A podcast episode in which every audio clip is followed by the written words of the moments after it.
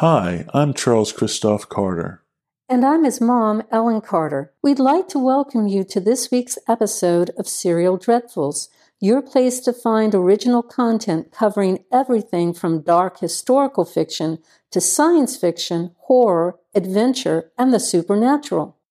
If you like the podcast, please subscribe and leave a review on Apple Podcasts, Google Podcasts, Spotify, or your podcast provider of choice. Thank you.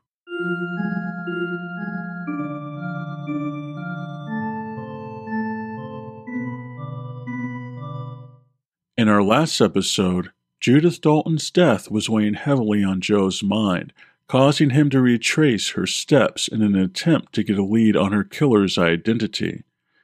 Faced with an ever-increasing number of unexplained gruesome murders and what had always been a sleepy, relatively peaceful town, Joe found himself haunted and troubled by memories from his former life as a city detective. Out of nowhere, as if conjured by his recollections of the past, Joe's former partner showed up unannounced at the station house.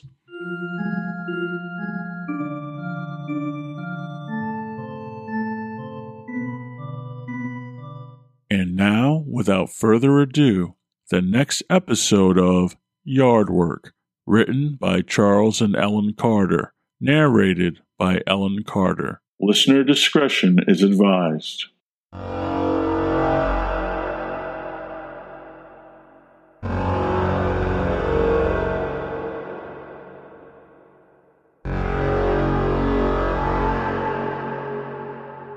Joe watched Jared look around the room.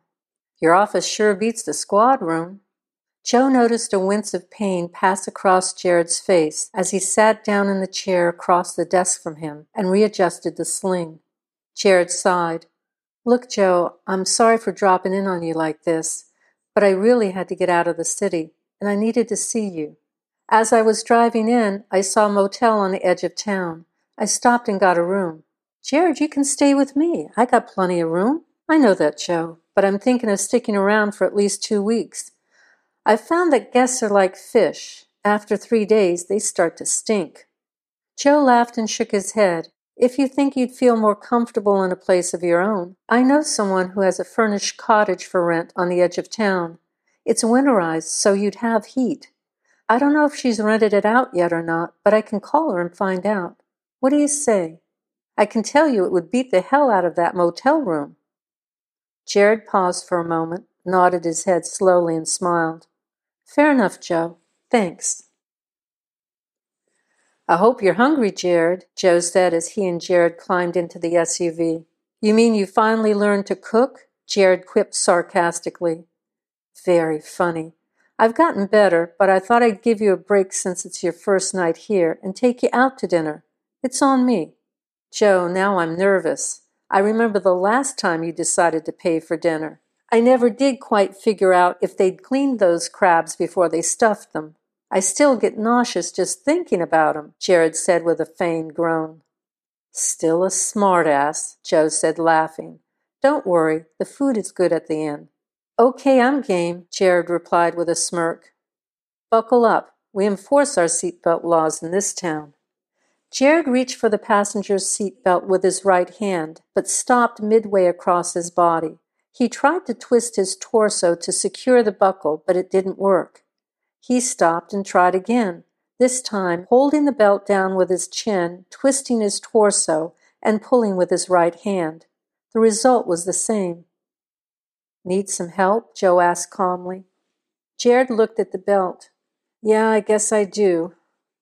Jared pulled the belt as far as he could across his body and handed the buckle off to Joe, who fastened it securely into the catch. Jared fell back against the seat in frustration, adjusting the belt to avoid pressure against the sling.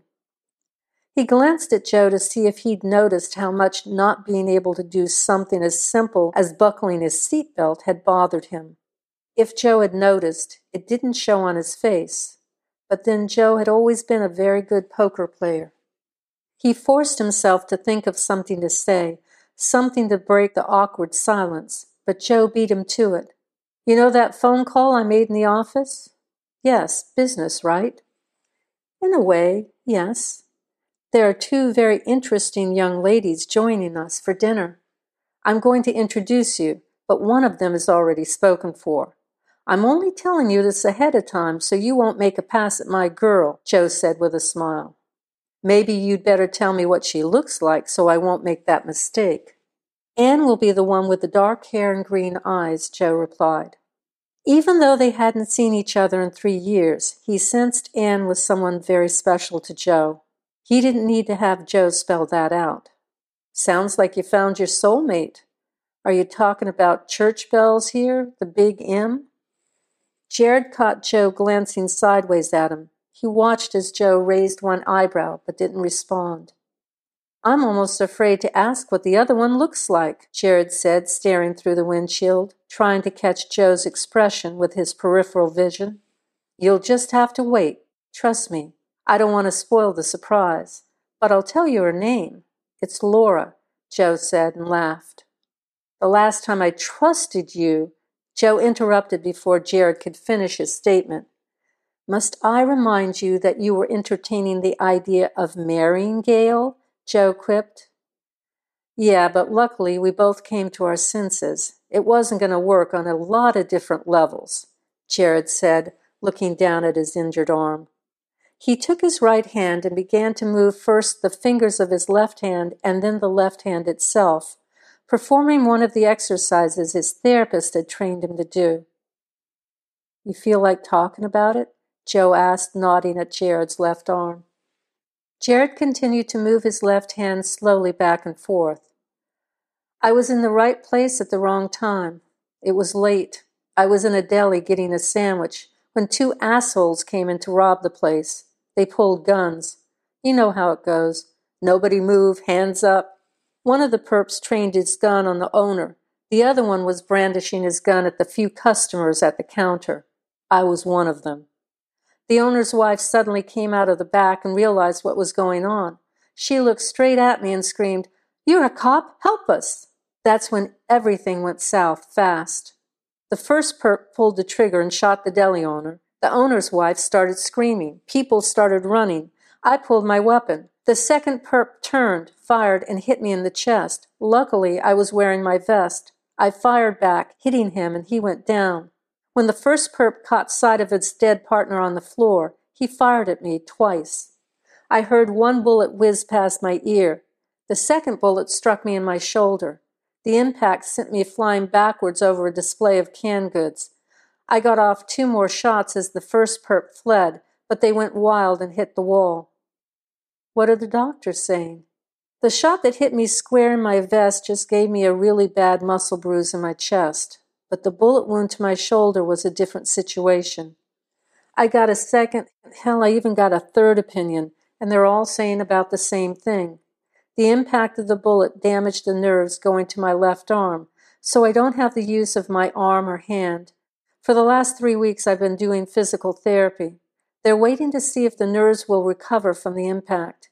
If not, then they said they'd have to go in and perform microsurgery to suture them back together. And that's where the possible problem arises. They told me if they go in and the axillary artery has been damaged, they'll have to amputate my arm. Of course, I could decide not to go through with the surgery, but then my arm and hand would be of no use to me. How long do you have before you have to make the decision? All the doctors said the same thing, as soon as possible. I asked for a couple of weeks to get my head together. Truthfully, Jared said, sitting back in his seat, leaning his head back against the headrest, glancing up at the inside roof of the vehicle. The reason I'm here is because I need someone to talk to, someone whose opinion I respect. Then I guess I can make a decision about where I'm going to go from there. Jared hoped that Joe couldn't hear the anger and the fear, or what he perceived as a trace of self-pity in his voice. After a long silence, Joe said, I can't even imagine how you're dealing with all of this. Jared looked out the passenger's window. Joe, I don't want to make a big deal out of this, he replied. But it is a big deal. You need to figure things out. And if you need more time, then you're going to call those doctors and tell them so, because we're talking about the rest of your life and the quality of your life. And if you do have the surgery, I'm going to be there, because I'm going to be the first one to shake your hand when you wake up." Jared nodded. Suddenly, he saw something out of the corner of his eye. "Joe!" Joe must have seen it too, because he broke hard. The headlights revealed a large, swirling curtain of leaves sweeping across the road, like sheets of heavy wind-blown rain blocking out the streetlights. Both men were thrown forward with some force by the sudden braking. "What the hell is that?" Jared asked, grimacing from the sudden pain in his shoulder as he was thrown forward against the seatbelt. He watched as the leaves rushed past the vehicle and into a nearby field before falling to the ground. "I didn't realize the wind was blowing that hard," Jared said. "It's not," Joe replied. Thursday was usually a slow night for the Meriwether Inn, but tonight was different. The lot was full. It was hard to find a spot to park. As Joe and Jared walked toward the restaurant, an older couple exited the brightly lit main entrance. Jared watched as the couple drew near. "Good evening, Sheriff," the woman replied curtly. "Mrs. Davis? Mr. Davis?" Joe replied with a nod of acknowledgement. "Huh," the old man said with an air of disgust as he took his wife's arm and steered her toward the parking lot. "Friendly people you have in your little town, Joe," Jared said, clutching his light jacket near the collar and hunching one shoulder against the cold. "I'm sure they're going to get even friendlier," Joe remarked sarcastically, a bit of a frown on his face, as he held one large oak door open for Jared. Perplexed by Joe's cryptic remark, Jared puzzled over what it meant as they entered the building. "Why don't you let me have your jacket, Jared?" Joe asked as he slipped out of his coat and hung it on the coat rack by the front entrance. Jared handed him his jacket, and Joe squeezed it in next to his. "I don't think I've ever seen this place this busy on a Thursday night," Joe said with a puzzled look on his face. Anne looked up and saw Joe glancing around the room. She waved to him. He smiled at her, turned and spoke with someone standing on the other side of the coat rack. "I don't know how you talked me into this, Anne," Laura whispered. Anne leaned forward and placed her hand over Laura's. "Laura, why don't you relax? It's just a friend of Joe's, his former partner from the force. It's just dinner and conversation."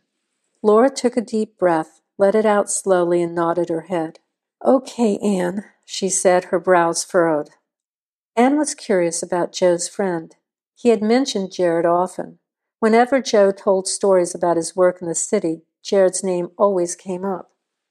There had been a couple of stories that Joe had told her about, some tough scrapes they'd gotten into. There were a few times when he had started to say something about what they had done, and then he had stopped. Those stories he had not told her, and they never went further than that. He had just stared off into the distance with a slight smile on his face. She waited now for this friend of Joe's to move into the soft light of the dining room, curious about how he would look. She glanced sideways at Laura, who seemed just as curious as she was. Anne studied the diners as Joe made his way toward their table. They were giving the man who followed Joe across the dining room floor quick, furtive glances. One woman nudged her husband in his side, making him look up from the menu that he was perusing. Three older women at the next table leaned forward, exchanging whispers and nods as the two men passed by. The man trailing Joe was taller by at least 2 inches. Where Joe had a husky build, this man's build was leaner, but definitely just as muscular. He had dark, close-cropped hair and a handsome face. He wasn't the darkest black man she'd seen. His complexion was more of a light chocolate. People's reaction to his presence was anything but subtle. It wasn't that a black person had never come to Grover's Notch. It was that a black person was an infrequent sight for these people. The first time that she could remember seeing a black person in Grover's Notch was when she was a child. She was 11. Of course, she had seen black people on television, on the news, but this was the first time that she'd ever seen one in person. This black man had come up with a group of hunters from Connecticut. They'd rented the Kane hunting camp out east on Church Road. She had come to town with her mother to do some shopping. As she climbed out of the car, she had noticed people walking down the street, looking back over their shoulders, staring at someone. Not unlike the reaction of people in the dining room tonight. She turned and saw a black man standing next to the post office. Wanting to get a better look at the man, she told her mother that she had to go to the post office to get some stamps for some letters she had to send out. She crossed the street. She was frightened but curious. She was determined to walk past him. She wasn't going to say anything, just walk past him. As she drew close to him, she glanced furtively in his direction. She was doing it. She was actually within just a few feet of him. She continued to walk, holding her breath a little as she did so, a bit nervous and excited at the same time. Just as she was about to pass him, he called to her. "Excuse me, could you tell me where the drugstore is?" he asked in a slow, deep drawl. She stopped, but she didn't respond. She couldn't. She was too surprised. She looked up at him, her face turning red, her mouth open slightly to respond, but no words came. He asked again, this time with a hint of gentleness to his deep voice. "I'm just looking for the drugstore, little lady. Could you tell me where it is?" Finally, the words came. "It's just 2 blocks down on your right, sir," she replied politely. And he gave her this great big smile. His whole face lit up, and he nodded his head politely. "Thank you, little miss. You have a nice day now. You hear?" She had smiled weakly and nodded back at him and watched as he turned and moved off down the street in the direction of the drugstore. Her mother had run across the street and reached her just as the man was walking away. "Anne, what did that man say to you?" "He just wanted to know where the drugstore was, Mother, so I told him." "Anne, I don't want you talking to any strangers. Do you understand? It's not safe. You could get hurt. Do you understand me?" She remembered the look on her mother's face. It wasn't concern. It was fear. That confused her. The man had given her no reason to be afraid of him, and she wasn't, but her mother was. Anne asked her mother to explain why, but she wouldn't or couldn't. Anne wasn't sure which. She just told Anne that she didn't want her talking to strange men. Anne thought to herself, is it strange men or strange black men? Which was it?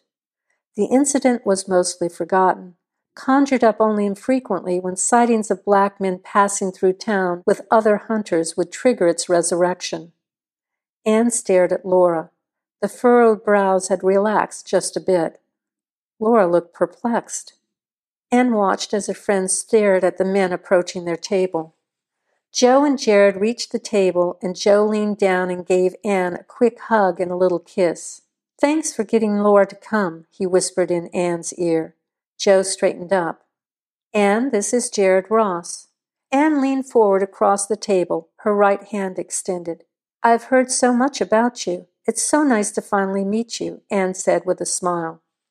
Jared shook her hand and smiled back. "I hope whatever you heard was nice." Anne smiled again. "Most of it." Jared looked at Joe, his smile broader now, as he shook his head back and forth as if in disbelief. Anne realized the connection immediately between the first black man she had met so many years ago as a child and this close friend of Joe's. It was the smile, so genuine, so warm, so totally disarming. "Jared, this is my friend Laura," Joe said. Jared nodded. They smiled at each other and shook hands. The 2 men sat down.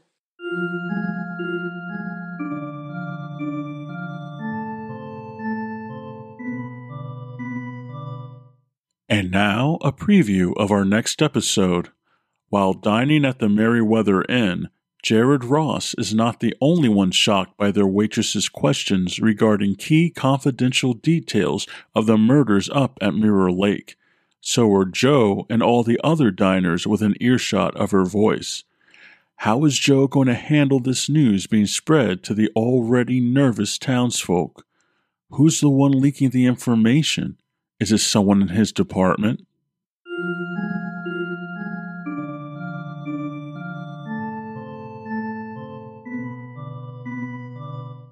Please consider joining our Patreon site and becoming a Dreadnought.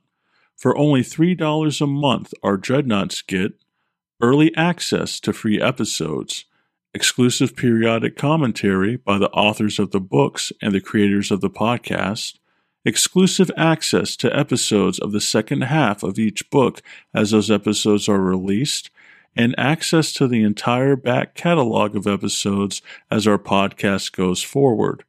Click the link in the show description now to become a Dreadnought and aid in the conversion of the uninitiated masses.